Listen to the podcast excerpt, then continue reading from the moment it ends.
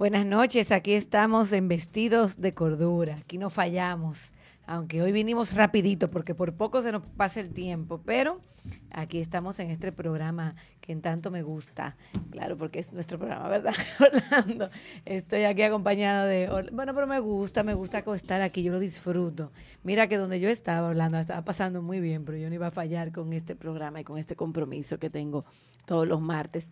Este, les habla Claudia Rita y estoy acompañada de mi querido amigo Orlando Santos. Hola Orlando, que ya, buenas. que ya es potalita repetida porque ya él, ya está en el mundo friki. Y aquí está nuestro querido Daniel Santos también, o sea que yo tengo enfrente a los dos Santos, que hoy está ya de vacaciones en la universidad y de una vez, venga para acá porque están pasando muchas cosas. Hola Daniel. Hola, hola Orlando, ¿cómo estás? Bien, tranquilo. Señores, nada más nos vemos en las redes. No, que imagínate. Es una amistad de likes. Un hombre estudioso. ya tú sabes. Bueno, pues eh, lamentablemente eh, Colombia perdió hoy en el fútbol, la mundial. Este, y bueno, ha sido un día como con muchas eh, actividades y cosas. Me he pasado el fin de semana con mucha actividad política.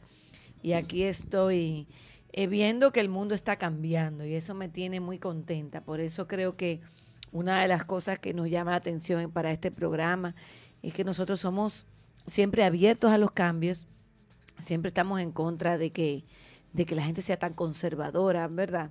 Y que el mundo se va nivelando. Entonces, el domingo hubo elecciones en México y ganó Andrés López Obrador, Andrés Manuel López Obrador, conocido como AMLO en sus abreviaturas. El peje. El peje que bueno, tiene una historia de larga data en cuanto a que ha hecho ya, tiene una carrera política en la cual incluso ha ganado y ha sido, bueno, le hicieron una trampa feísima y así se veía todo, a todo pulmón, se, ve, o sea, se, vio tan, tan evidente, pero con el tiempo y con las circunstancias, eh, pues vuelve y ha ganado con un buen margen en México.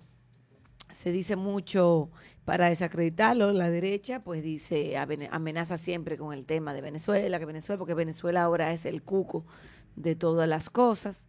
Y bueno, yo entiendo que ha sido para todos los que creemos en una política progresista, que un país como México, que es eh, donde empieza Latinoamérica, si empezamos a ver hacia el norte, pues ya tenga un eh, presidente que promete ser más, eh, ¿verdad?, con esta situación mexicana donde hay tanta corrupción y tantos problemas y tanta diferencia social y tanta indiferencia de parte a veces de las élites mexicanas con eh, su pueblo, pues que esto empiece a cambiar. Y también, entre otras cosas, eh, nos sorprendió una joven, eh, ¿cómo, se, ¿cómo es que decía la película aquella New York, Puerto Rican? ¿Cómo es? New Yorkican, una New Yorkican, eh, Alexandria Ocasio, que de repente, sin ser conocida en los medios, en, está, se fue a unas primarias por el Partido Demócrata en Nueva York y resultó ganadora como que, ¡uh! ¡ah! Para que ustedes vean. Por eso que estamos en espacios digitales como este, espacios abiertos, espacios libres, porque el apagón informativo, señores, es muy fuerte y pasa en República Dominicana. Nosotros tenemos un candidato, un precandidato, como Carlos Amarante Barea, a quien le mando una felicitación porque hoy es el día de su cumpleaños, que está haciendo muchas actividades increíbles y tampoco están dándole primera plana, ni sale en la prensa ni nada. Sin embargo, el nietísimo hace cualquier cosa. El malcriado hace y parquea un helicóptero en, el, en, un, en un play y sale en primera plana. En primera plana, entonces hay un apagón e informativo para todas las cosas que impliquen cambios. Y bueno, por eso invitamos a Daniel, que es un, un experto con esas, un este, y, fanático con esos temas. Yo quiero dar un, ejemplo un poquito más eh, popular sobre, sobre algo que sucedió precisamente hoy, eh, sobre cómo la, la prensa, no necesariamente la encargada de comunicar el ámbito político, sino cualquier tipo de prensa a nivel mundial se concentra nada más en algo o en lo que te genere clic, en lo que te genere venta o en lo que te llame la atención y fue la cuenta de NBC Sports que ah, recientemente a los fanáticos deportivos se dieron cuenta que LeBron James dejó Cleveland por Los Ángeles Lakers por un contrato masivo de unos 150 millones de dólares por cuatro años. Entonces NBC Sports decidió decir que le queda al equipo de los Browns de la Liga de Fútbol norteamericano crear una imagen popular en Cleveland, como que ya después de que LeBron James no queda un equipo o no queda una imagen deportiva en Cleveland. Y fue por, precisamente responsabilidad de un dominicano, José Ramírez, jugador de los indios de Cleveland, que le pregunta a la cuenta de NBC Sports, ¿y nosotros somos invisibles? Eh, la pregunta es porque los indios de Cleveland están actualmente en primer lugar en la división central y, es, son de los mejores equipos de todas las grandes ligas. También José Ramírez es top 5 en líderes de cuadrangulares. Y es como, bueno, ya no hay tanta atención en Cleveland porque LeBron James se va, el equipo de la Liga de Fútbol Americano, que es un poquito más famosa que las grandes ligas, eh, de Cleveland tiene que como que ponerse los zapatos, considerando que es uno de los peores equipos de la última temporada, y decidieron ignorar completamente a uno de los mejores equipos de las grandes ligas porque los indios de Cleveland siempre han sido como un equipo eh, calladito. Tú sabes que cuando se habla de béisbol nada más se habla de los Yankees, de los Rexos, de la gente que gasta mucho dinero. hay muchos equipos por ahí, estamos hablando de una liga de 30 jugadores y me parece como una comparación adecuada porque a muchas personas les sorprendió la victoria de Alessandria por eso, porque primero le gana a un demócrata que tiene ya 10 espacios, 10 términos de... Tenía 20 años. Tenía 20 que años son allí. 10 años, eh, digamos... En eh, oficina. en la Ah. oficina de... de- En la representativa ahí de, de los lados de, de Nueva York, porque a mí lo que, lo que me interesa mucho de, de esta victoria es algo que ustedes han venido, hemos venido hablando muchísimo aquí en Vestidos de Cordura, que también a veces la victoria o la batalla, lamentablemente, no es nada más con la oposición o con la derecha, sino, es que, sino es también con el status quo de las mismas personas que supuestamente siguen una línea política eh, similar a la de uno.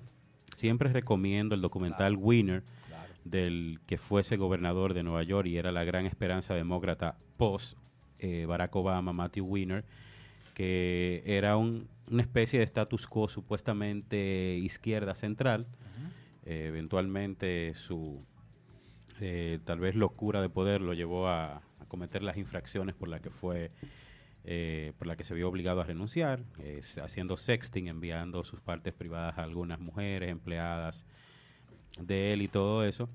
Pero esta victoria y obviamente la batalla también de Cynthia Nixon, que eh, hay muchos artistas hollywoodenses, Cynthia Nixon es más conocida por, digo, para las masas y para la gente ahora fuera de Estados Unidos, porque hace mucho que esa serie se acabó como protagonista de Sex and the City. Pero ella siempre ha sido una eh, mujer preocupada por Nueva York, es neoyorquina, eh, por el medio ambiente y todo eso. Pero sí, es como una victoria primero al status quo de un partido y unas políticas supuestamente similares a la misma de ella, de Ocasio Cortés, y entonces después tiene que venir la batalla campal con Sí. el status quo más grande que tal vez Mira. son los conservadores, ultraconservadores y republicanos. Mira, Orlando, tú sabes que eh, lo de Alexandria Cortés, eh, o, perdón, Ocasio Cortés, eh, tiene tanta significación, es porque en ella se conjugan muchísimas cosas. Lo primero es que ella es hija de inmigrantes, es de color, es pobre. O sea, estamos hablando que hace seis meses Alexandria era bartender. También hay algo que cobra mucha significación y es el hecho de que Alexandria le ganó a un representante y sobre todo a un político del Partido Demócrata que estaba rankeado como el número 4 Ujú. y que se perfilaba que en estas próximas elecciones que están las pretensiones de que el Partido Demócrata adquiera la mayoría de representantes en la Cámara en la Cámara de Representantes, o sea, en la Cámara de Diputados de allá, eh, asuma lo que es la presidencia. El Speaker of the House sería demócrata. Y él se perfilaba como el candidato más, pot- el potencial candidato. Estamos hablando de que no es solo ella la que en estas primarias para el Congreso ha logrado desbancar a, a las élites. Hay otros eh, que al igual que ella lo han logrado. Pero, pero la lo especial de Alexandria es que ella ha ganado en un, un distrito que es demócrata. Ahí ganará un demócrata, sea quien sea. ¿Qué pasa? Los demás, no. Los demás tienen el reto no solamente de ganar internamente, sino de que el verdadero reto es ganar la elección a nivel general. Ella no. Ella acaba de derrumbar a uno de los top five del status quo del Partido Demócrata. Y eso es, lo que evidencia la grandeza de, su, de, lo que ha hecho. Además, además, eh, el financiamiento. Todo el mundo sabe que el que reclama una nueva forma de hacer política no se va a concentrar en asuntos económicos, pero las campañas, las campañas cuestan. dinero. Además, es muy importante también, no solamente de que la campaña tenga un costo, sino que hay que ver cuánto tiene tu, tu contrincante, porque si tiene muchísimo dinero te opaca con publicidad, con vallas, con medios de comunicación. Y ella o sea, en la campaña interna él logró tener, eh, recaudar 15 millones de dólares y ella tenía mm, un millón de dólares, un 1.2 millones de dólares. O sea, una relación de 15 a 1. Además, ella, ella ha basado su campaña en algo que es transversal a todos los partidos. Y, y, me gustó muchísimo que tú, que, tú, que tú lo mencionaras. Y es que ya no se está tratando tanto evidentemente, ella se define como socialista democrática, o sea, ella se define como una persona de izquierda. Pero aquí eso no es lo que ha tenido más peso. Lo que ha tenido más peso es algo que es transversal a todos los partidos, pero que en los partidos que son más tendenciosos de izquierda, se, se, se, es que como que la lucha cobra más sentido, pero es en todos los partidos y es que se está dando una lucha entre las élites y los ciudadanos. Y ella, hasta en su propia, en su propia página de, de internet, ocasio2018.com, dice, dice, lo primero, eh, lo pueden buscar lo que no sepan inglés, está en español. Y ella dice, es hora de una revolución política, vota el 26 de junio. O sea, es algo como muy sencillo que lo haría cualquier candidato. Sin embargo, ¿cuál es su primer párrafo? Alexandria Ocasio Cortés se postuló al Congreso para crear un país que funcione para todos, no solo los más ricos. Eso que ella está diciendo ahí no es ni siquiera una creación de ella. Eso lo dijo Bernie Sanders, eso lo está diciendo Jeremy Corbyn, eso lo está diciendo Cynthia Nixon, eso lo dijo Andrés Manuel López Obrador. Eso lo están diciendo en vestidos de cordura hace mucho tiempo. Exacto. Eso lo está diciendo Daniel, eso lo está diciendo Claudia Rita, eso lo está diciendo Orlando. O sea, no, lo que te quiero decir con eso no es quitarle crédito, sino que de alguna manera u otra, cuando uno tiene una transparencia de pensamiento y uno tiene como una corriente, como que uno se junta. Sí, y, y el asunto es que su propia, la, su consigna surge de una indignación que es general en la ciudadanía. Y eso es lo que ha lo que ha catapultado, lo que ha tratado de que personas que nunca votaban y personas que votan por primera vez, ella decía, mira, yo sabía que esto algo estaba cambiando cuando yo vi una persona, una chica de 19 años que dijo que iba a votar a una primaria. Mm. Porque siempre las primarias tienen menos adeptos.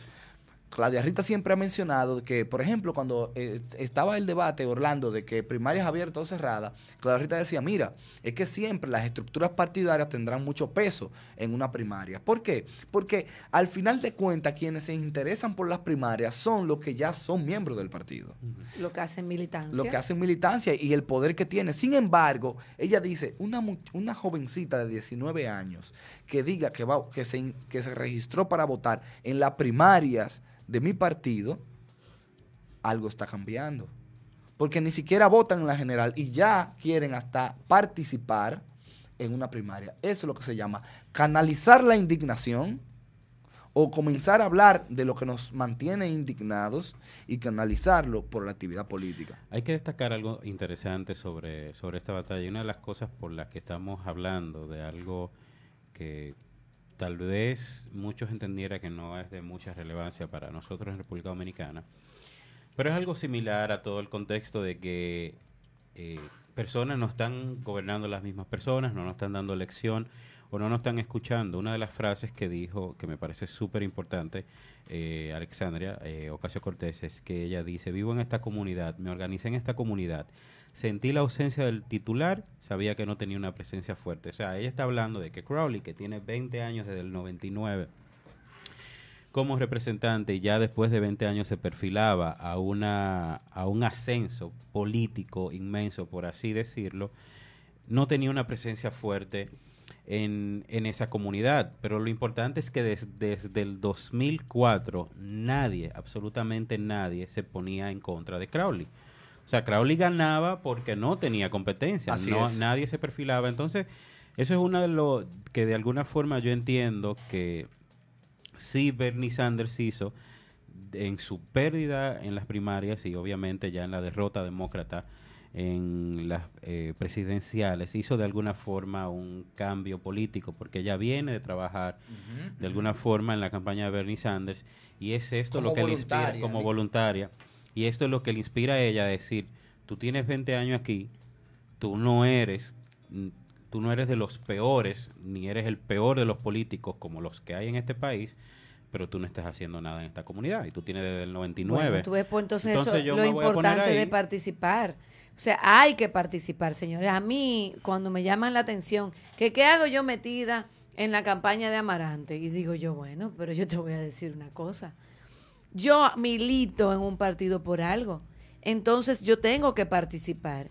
Y dentro de mi, es, mi espectro ideológico, quien me representa mis ideas mejor, no porque sea igualito a mí, yo puedo tener ideas incluso hasta mucho más de izquierda, pero ahora mismo la única persona que representa un cambio, que representa ideas progresistas, ahora mismo en el escenario político nacional, porque ni siquiera en el escenario político del PLD, en Nacional es Amarante Baré. Entonces, yo tengo que irme a las cosas que van alineadas a mi pensamiento, o como decía Boaventura de Sousa Santos, que tanto dice Daniel, ponerse a la izquierda de lo posible.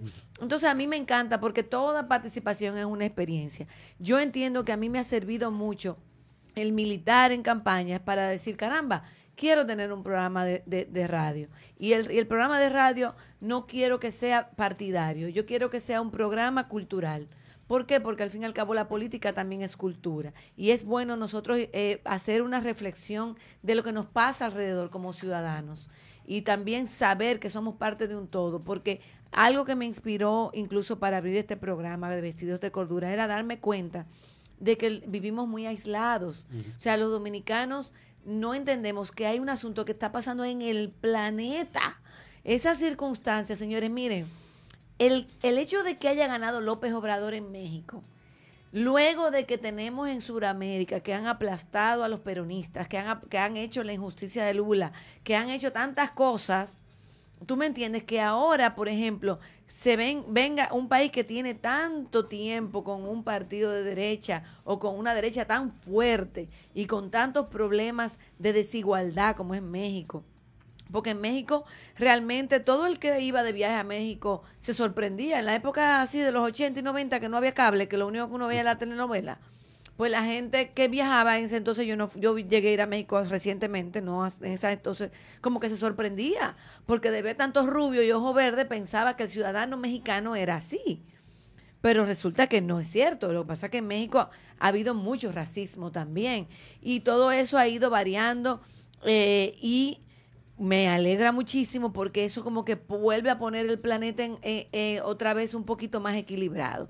El mismo hecho de que ya, por ejemplo, las FARC, eh, una parte importante de lo que viene siendo la lucha de las FARC en, Colombia, se hayan convertido en partido y que haya ya una persona de izquierda que estuvo a punto de ganar, que pudo ir una segunda vuelta, en un país como Colombia que de toda Latinoamérica se ha, sido mantenido como el, la, meca de la, de la derecha y para influenciar a los demás países de alrededor.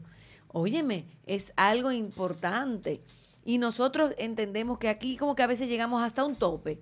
Aquí nos vamos y nos, y nos metemos a la parte a la parte de quejarnos y de indignarnos, pero también tenemos que ocuparnos. Y como yo le explicaba a una amiga, Bueno, cuando salí del pro- de la semana pasada que fuimos, estuvimos en la, en la actividad de, de Miguel Yarul, que vino aquí a presentar su libro El Bichán, y que fuimos invitados y que logré llegar y compartir un rato, o sea, darme ese TBT de vida, compartir con personas que hacía tiempo que no veía, del, del- que son asiduos a los lugares que yo asistía cuando era más joven o cuando tenía más tiempo de salir, pues resulta que nos fuimos a comer después y me reclamaban, como, como pasa la clase media, que te reclama, que por qué yo estoy en un partido que tiene tantas personas que no sirven, y es lo que le decimos Daniel y yo, que se vayan ellos porque nosotros estamos cumpliendo con nuestros estatutos.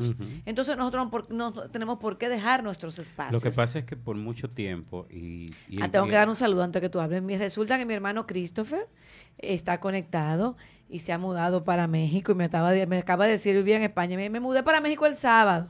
Entonces ahí me está ahí me está hablando que se mudó para México. Saludos de México y que mucha suerte porque él es actor. Lo que pasa es que nosotros tenemos una, también creo que es una condición mental que hemos tenido desde hace muchos años con todo el asunto de la migración y es que eh, yo me voy de este país porque en este país no se puede. Yo soy uno que digo que yo me voy a hundir aquí. Entonces es una esa es esa cultura, o sea, como como la está todo lleno de rata podrida. Ahora que tú En vez de limpiar eso, en vez de limpiar eso, lo mejor es dejar que las ratas Tú sabes que ahora que tú me digas eso, en la conversación de la mesa alguien dijo, es que debimos habernos quedado porque habíamos varios que habíamos estudiado en España. Y le dije yo a todos, pero ustedes no se acuerdan que nosotros vinimos para acá porque allá no teníamos trabajo. No, allá no teníamos trabajo. Incluso había una persona sentada que era ciudadana española por herencia y tuvo que regresar porque allá no tenía trabajo. Pero eh, es básicamente eso. Creo que esa es otra, esa es otra cultura que hay que cambiar, que la gente entiende que si hay algo malo en un sitio, lo mejor es dejar que ese cáncer siga creciendo en vez de tratar de eliminarlo. Pero quería hablar eh, algo súper rápido de, López Obrador. es importante destacar que de los 32 estados, López Obrador nada más perdió en un solo estado. Eh, hay que destacar que muchas de las cosas que han dicho, de las justificaciones que han dado de la victoria de López Obrador, es todo el asunto del hastío. Eh, hay que recordar que de todos de los últimos tal vez 50 años, el, el año más violento en México fue el 2017. O sea que tampoco él está heredando un cachú, está heredando un problema gravísimo de México. Pero sí, el hastío es una parte por la que una persona cambia de un gobierno a otro. Pero la oposición, eh, o ustedes o quien sea, no se puede sentar a esperar que la, la- la población se canse y no brindar propuestas. Sí, López Obrador fue incansable en los últimos tal vez 12 años crítico de todos los gobiernos de derecha, como lo han hecho los de la oposición aquí en nuestro país. Pero Obrador no nada más hacía eso hay propuestas, hay una propuesta de gobierno que ha sido inexistente en las últimas dos elecciones por la oposición. La- las eh, propuestas de la oposición en este país ha sido el gobierno es corrupto. Es lo único que yo he escuchado. El que me di, el que me pueda probar lo contrario, por favor, bienvenido sea. Pero Obrador, eh, otra cosa que, que hay que romper eh, con las diferencias, han comparado a él y a Donald Trump, porque todo ahora se compara con Trump, por el hecho del discurso nacionalista, porque ahora la gente también ha envenenado la palabra nacionalista. Una cosa es eh, tú hacer un discurso violento con la defensa de que tú estás haciendo lo mejor para los estadounidenses. Otra cosa es tú hablar de proteger los derechos de tu país, los derechos de tus nacionales, porque son necesarios, porque la gente se está yendo de tu país, porque tu país está muriendo. Porque un presidente, señores, Barack Obama en dos discursos de, ¿cómo es que se dice? De, de inauguración. De Estado de la Unión. Cuando, no, cuando, Ah, cuando él gana. El- Cuando el- él gana. Son dos discursos nacionalistas. Porque que me diga a mí alguien que el presidente estadounidense no ha tenido un discurso nacionalista que sea a beneficio de su nación.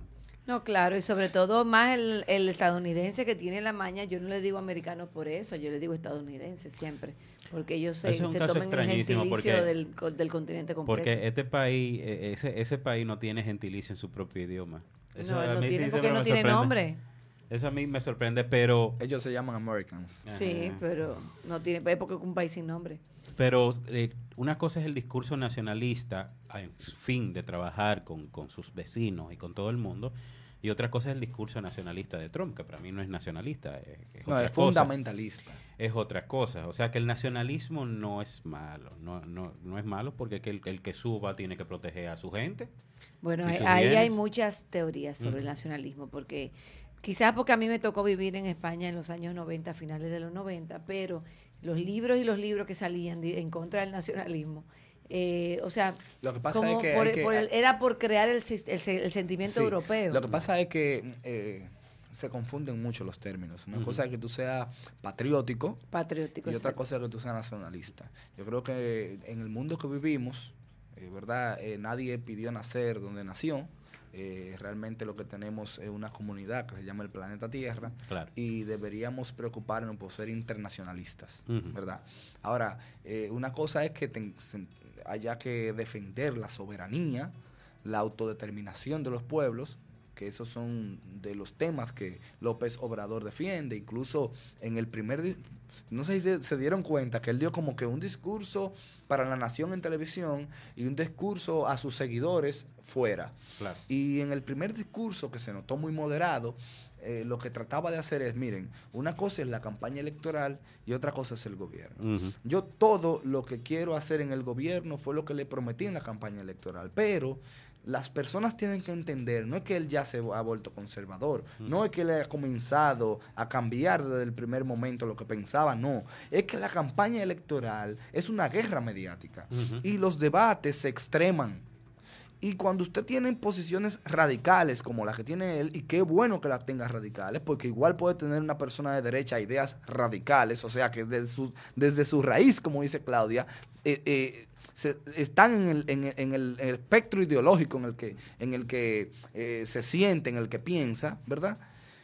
Pero cuando él es radical con sus ideas, lo que quiere decir es que él tiene una idea muy clara de lo que quiere. Ahora, cuando viene el debate, cuando viene la, la, digamos, la sandez de la campaña electoral, es normal que las posiciones se extremen, porque hay que ponerlo en ese contexto, en el contexto de la campaña electoral. Ahora, ya como presidente, como jefe de Estado electo, él tiene que comenzar a hablar para dar eh, seguridad, para, para dar integración, para unificar al país, porque ya él se- las elecciones pasaron. Y por eso es que tuve que él dice que él va a respetar, pero mandó un mensaje muy claro, un mensaje internacionalista de respeto a la autodeterminación de los pueblos. Cuando él dice, eh, vamos a incidir en la política internacional, pero siempre respetando la autodeterminación de los pueblos, lo que es lo que él está diciendo, miren, si nosotros vamos a incidir a nivel internacional es para mejorar la comunidad internacional, no para nosotros imponernos por rabietas o por intereses, o para hacerle coro a ciertos intereses Claro. porque la globalización ha traído esto, ha traído la unión de las personas, pero también ha traído la competencia entre las personas. No, pero sobre todo la competencia entre las empresas. No, porque la palabra globalización uno la ve como que, bueno, ahora vamos a estar globalizados en un sentido de como hermandad, pero realmente la globalización es un- el- uno de los términos más de derecha que puede existir ahora mismo, porque es que lo que han Claro. hecho es como los ricos unirse más.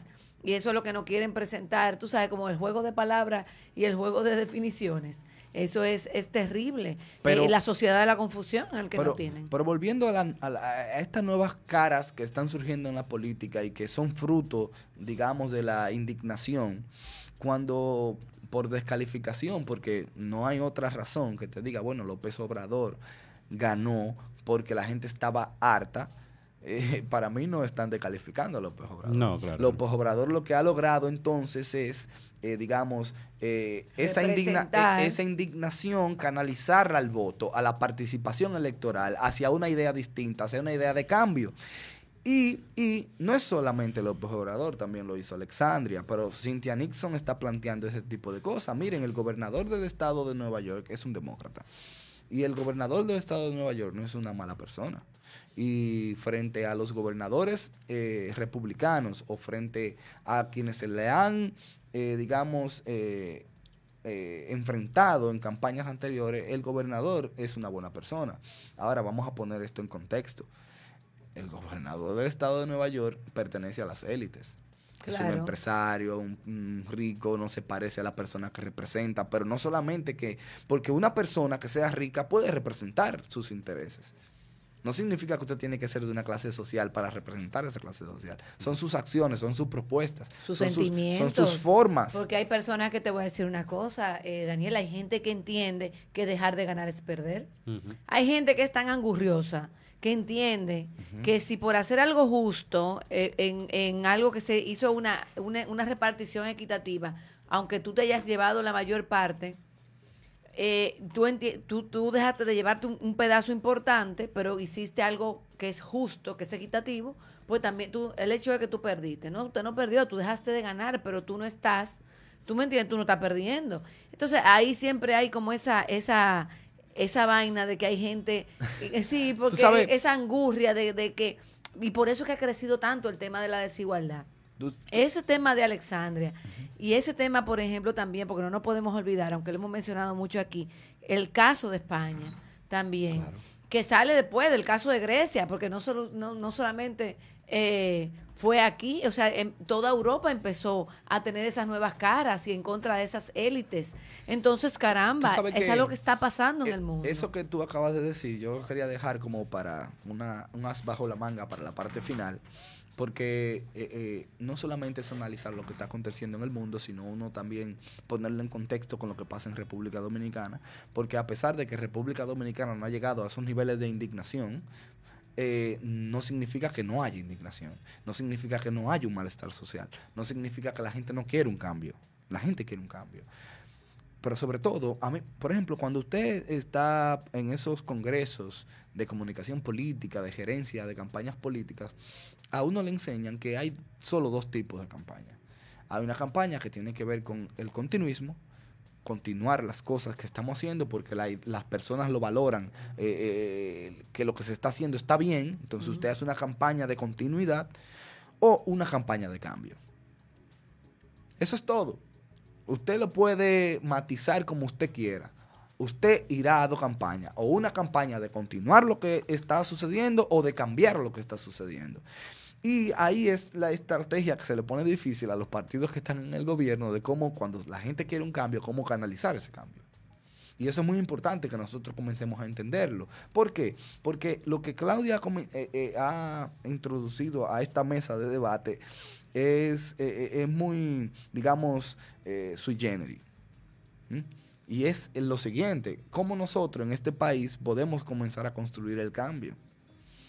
Comenzamos a construir el cambio como lo hicieron en España, el grupo de Podemos, están dadas las condiciones sociales en la República Dominicana para que un movimiento así surja y tenga resultados. Porque yo te voy a decir algo, si Podemos no gana las elecciones europeas, muere ahí mismo. Claro. Surgió Izquierda Unida, ganó dos o tres diputados y para afuera. Surgió otro eh, desprendimiento, porque la izquierda tiene una tendencia a dividirse, que eso no tiene madre. Pero surgieron varios partidos en España Equo, eh, muchísimas manifestaciones interesantes, pero que no lograron el poder. Para tú poder cambiar las cosas, tienes que tener el poder de hacerlo. ¿Cómo se traduce eso en, una, en la política para que lo entiendan fácilmente quienes nos escuchan? Que si usted quiere hacer algo en política, usted tiene que ganar elecciones. Independientemente de que usted no la gane totalmente, pero debe ganar poder, debe tener personas que accedan a las instituciones. Sí, y, poder, y lo que porque estos muchachos de Podemos, o estos políticos de Podemos, digamos, para no ser despectivos, son expertos en ciencia política, saben a lo que se estaban ateniendo, saben lo que los procesos sociales a lo que estaban inmersos. Y entonces ellos pensaron, ellos no, ellos no se postularon a la presidencia, ellos no se postularon a las municipales primero, se postularon a los europeos. Al Congreso Europeo, porque tienen la suerte de que, hay más baja participación. o sea, que, si ellos... los europeos han podido juntarse. Fíjense todo, cuando Latinoamérica trata de juntarse, todo, todo, todo lo que nos, lo que nos, machacan. Eso es lo que se quería conseguir con tener una CELAC. Y se ha hecho todo. Porque tenemos que ver el mundo así. La gente todavía no entiende eso. O sea, el dominicano se pone como un, como si, como si lo que los progresistas de Sudamérica, el monstruo, o sea, estamos hablando que Sudamérica y nosotros hemos pasado por dictadores, por toda clase de cosas. Tenemos, teníamos ahí que todavía quedan secuelas eh, de, de lo de una, de una, ¿cómo se llama? Es un, una, unos mercenarios que pasa- pasó por Nicaragua, que pasó por el tema de las FARC y los mercenarios que hizo Uribe, que todos se lo echaban la culpa a ellos. O sea, es todo el tiempo estar con todo en contra. Entonces, lograr cosas implica participar. Y a veces cuando yo veo, digo, Dios mío, no es que se sienta mal quien se va de fin de semana a disfrutar la vida. No es eso. Es que a veces yo quisiera, y me, me pregunto, los dominicanos estamos en una condición de ser tan indiferentes con nuestra situación. O sea, no tenemos un llamado, o sea, yo me, me pongo a pensar, quizás las personas de los años 70 estaban más conscientes de su labor ciudadana. Nosotros ahora somos consumidores, nosotros no tenemos como un equilibrio. No es que yo me vaya a hacer todos los fines de semana una labor eh, política, pero caramba, no podemos seguir pensando que siempre va a haber un grupito que, como así, como mirándolo todo por una película, entonces nos vamos a un restaurante a depotricar el país y que eso soy yo, que soy una ilusa y yo me quedo, señores, Tú sabes, sin gente como yo, sin gente como Daniel, sin gente que no esté en la política, sin gente que no esté haciendo cosas, sin gente que no cree en el cine, El mejor, gente que no escribe de cine, sin gente que no lee libros, sin gente, ¿cómo que aquí quieren etiquetar y des- Claro. desacre- desacreditar a todo el, el mundo? mejor, el mejor ejemplo de eso, de, y esto para, yo me atrevo a decir que no es una generalización, yo creo que sí la hay. Yo creo que el dominicano o de- desconoce o realmente eh, no entiende, o tal vez no le importa, yo quiero pensar que es que no entiende, que tiene una responsabilidad con el lugar donde vive. Y digo que el mejor ejemplo de esto es que la persona no asume la responsabilidad electoral de donde vive. O sea, aquí hay una costumbre de décadas de que, eh, no, yo voto en Dajabón. Tú vives en Gascue. Ay, no, yo voto en Dajabón. ¿Por qué tú votas en Dajabón? A ti que, me excusa, a ti que te importa lo que pasa en Dajabón. Para ponerte un ejemplo, Porque yo nací ahí. tú vives en Gascue. Tú eres responsable de la persona que represente esa zona, porque a ti te importa que tu cera esté bien, pero tus no. impuestos que tú pagas. Ajá, e- es ahí que van, pero no, como yo aprovecho y me voy de fin de semana porque yo voto en Dajabón, no nada más me tengo que ir el viernes. El lunes yo no entro a trabajar porque que yo voto en Dajabón, eso es lejos. Tú sabes Entonces, que- eso nadie nunca ha asumido que cuando que t- 20, 15, 30 años en la ciudad dice, yo debería cambiar mi cédula a donde yo vivo actualmente. O sea, yo no cambié, yo me mudé, yo pero vivo en la misma circunscripción. Yo no necesito, por lo menos yo y voto en el mismo lugar, yo no necesito cambiar Pero- mi cédula.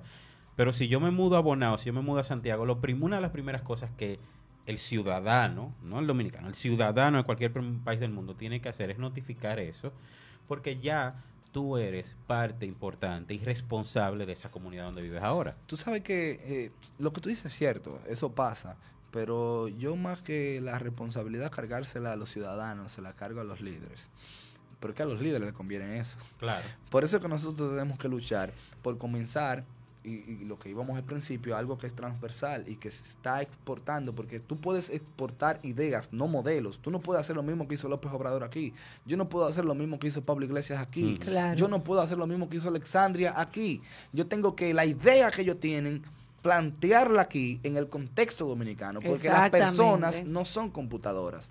A las computadoras tú mandas datos, datos, datos, y la computadora tiene la forma de procesar esos datos. Para que las personas puedan procesar los datos, tú tienes que llevarlo al, con- a- a- a- al contexto de la humanidad. Tú tienes que humanizar los datos. Hasta en la forma de vivir. ¿Verdad que Mira, sí? lo que sucedió con Alexandria no sucedería en la Florida fácilmente.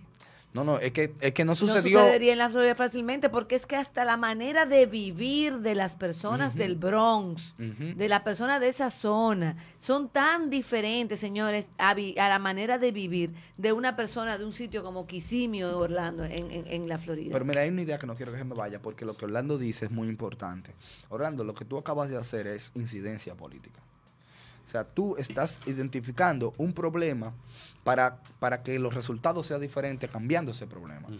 Entonces, ahí es que yo me enfoco, por eso es que yo no responsabilizo tanto a los ciudadanos, a las personas, como responsabilizo a sus líderes políticos. Lo primero es que hay que comenzar a desconfiar de los políticos que permiten que ese tipo de cosas hacen.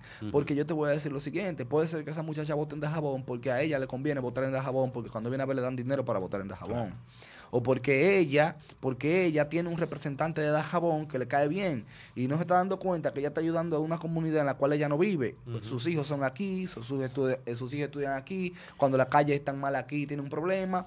Eh, si la comunidad hay que aprobar por la sala capitular un asunto de que la calle sea de una sola vía en vez de doble vía, todo eso le afecta a ella. Sin embargo, ella sigue ¿verdad? Votando en Dajabón porque el que lo mueve es el candidato de Dajabón. Entonces, el problema no es el candidato de Dajabón, el problema es el candidato de aquí, que no la convence de que ella vaya a la Junta del Distrito Nacional y diga que va a votar aquí porque ella vive aquí y que tiene, es más, es que ella puede ya demostrar que si ha pagado el recibo de luz más de cinco años, ella puede hasta ser candidata aquí y no de Dajabón. Señores, pero que también, y, es bueno que tú hables también de los fallos que, tienen los representantes y también todo eso, porque aquí se, hace, hace, hace poco se cambió la cédula.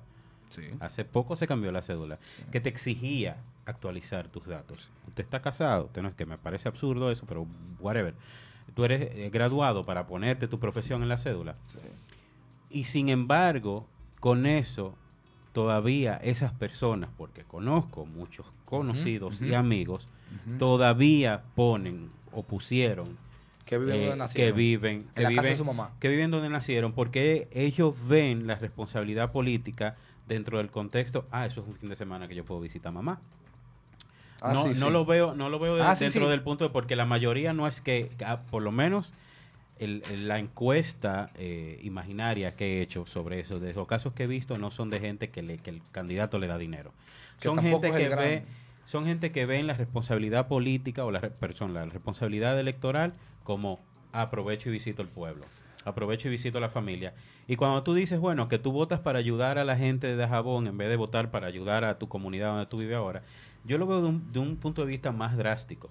¿Qué pasa si tú estás votando por alguien que tiene eh, opiniones eh, dañinas para Dajabón? Porque tú no me vas a decir a mí que tú le vas a estar dando seguimiento a la política de Dajabón viviendo en Santo Domingo. Eso no es verdad. Y que tú arranques para allá y tú dices, bueno, ¿y por, qué, por quién voto? Vamos a votar por fulano. Y, termina que fulano es un... Peor que eso, y te lo digo porque yo soy testigo de eso. Peor que eso, mira aquí se ha convertido tanto el presidencialismo en algo tan importante que yo creo que una de las personas que me ha influenciado más a yo recordarme de la importancia del Congreso de Daniel, mm. porque déjame decirte, mi papá fue diputado en dos ocasiones. Y eh, yo me he dado cuenta que el Estado ya está llegando a un punto como de colapso, en el sentido de que todo, como que el presidente hace lo que puede ¿Tú me entiendes? Pero como que las cosas que realmente cambiarían un paradigma importante, o sea, que te marcan un antes y un después, importantísimo. Y déjame decirte...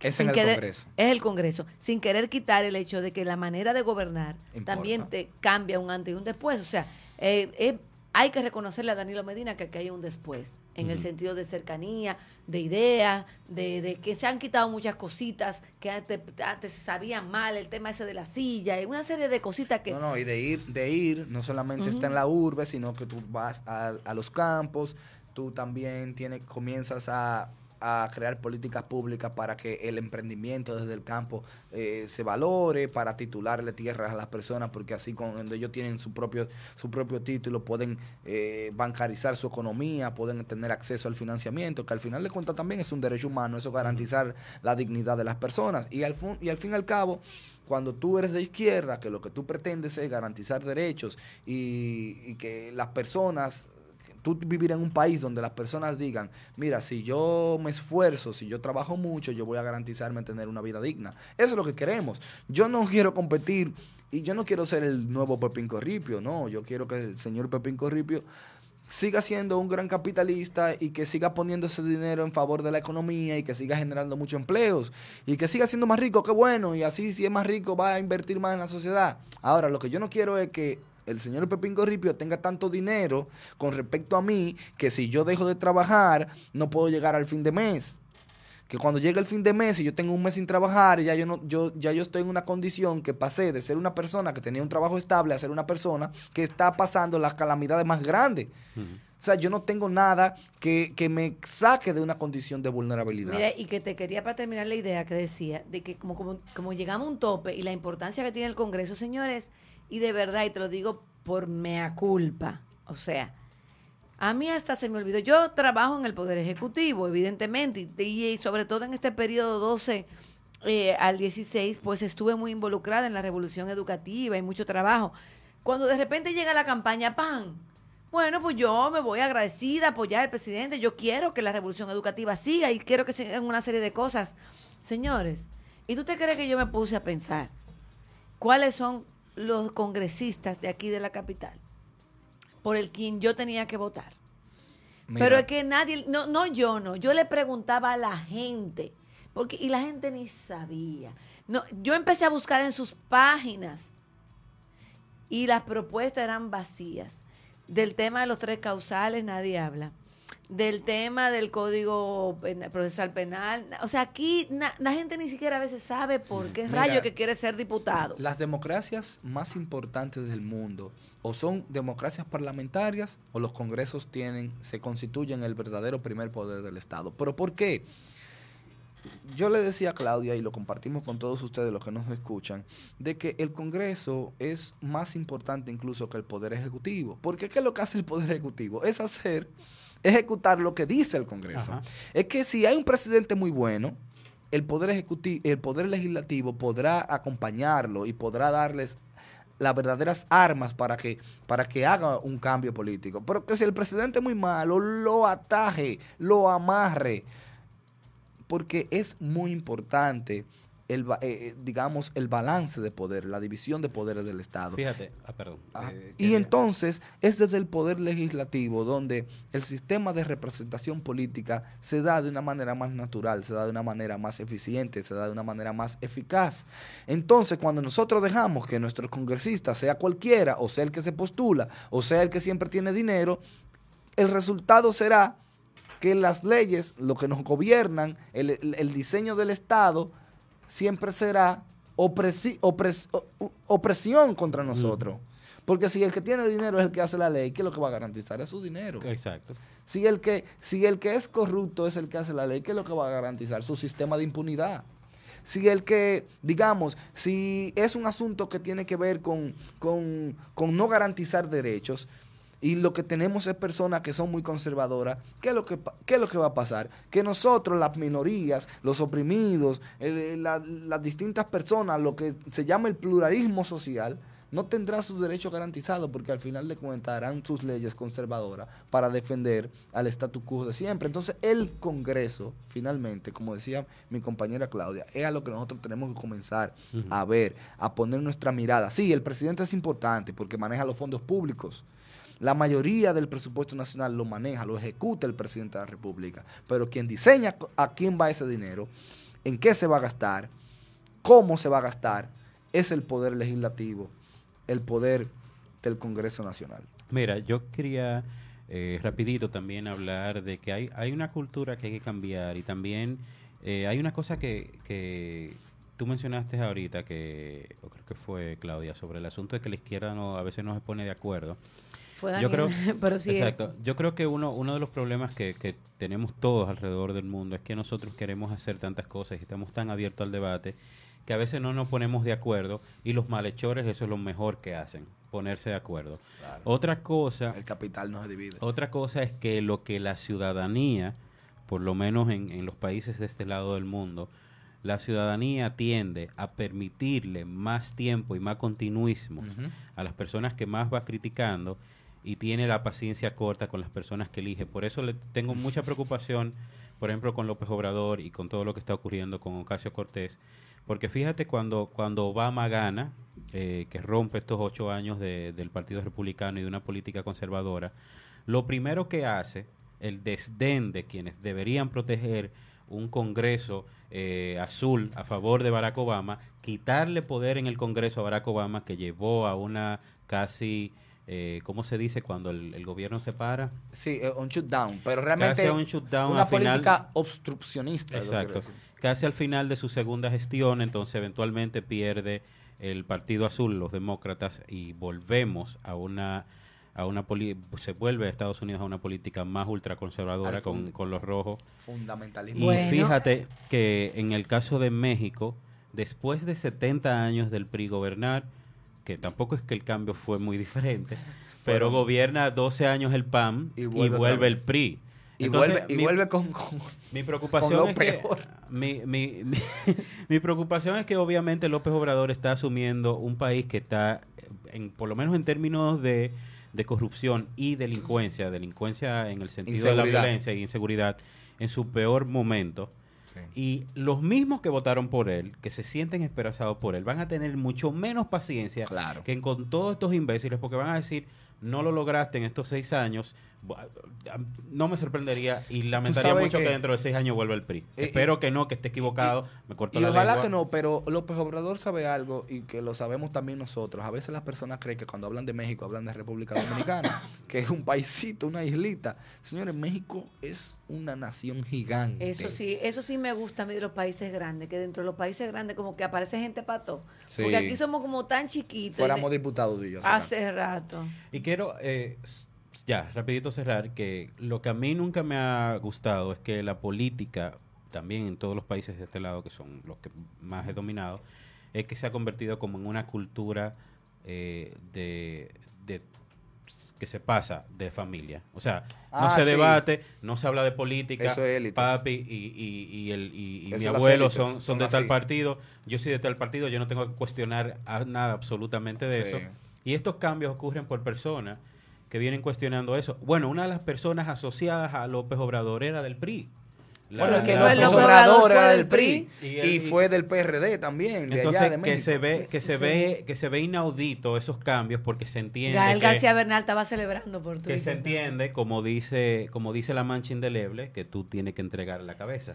Sí, que ya por porque ti piensa las otra entidad. élites, las élites, para seguir siendo élites, le encanta imbecilizar a las personas. Mire qué bueno que mencionas la mancha indeleble. Daniel y yo lo usamos de. Pusimos un pedacito del corto que está en, en YouTube de tu amigo. Y bueno, y ahí. Claudia hablando de eso. Un delito de autor cometió Claudia. No, porque está en YouTube. En un- entonces en yo un programa a dije nivel que es importante. Si vamos a recordar a Juan Bosch, tenemos que recordar eso de no alquilar nuestras cabezas. Nos vamos, señores. ¿Y con qué música? Vamos a despedir a propósito de esa victoria mexicana con una de las mejores bandas de rock latinoamericano en la historia del mundo, Café Tacuba. Y la canción, ahora se me escapó, pero es parte del Unplug, eh, Baile y Sazón. Vamos a despedirnos con Baile y Sazón, la versión del Unplug. Uno también de los La mejores Unplug. banda. Señores, Uno gracias por invitarme. unplug. Pues Tenía tú eres la casa. Bye bye. Bye. Algo así. Esta canción se llama El baile del salón.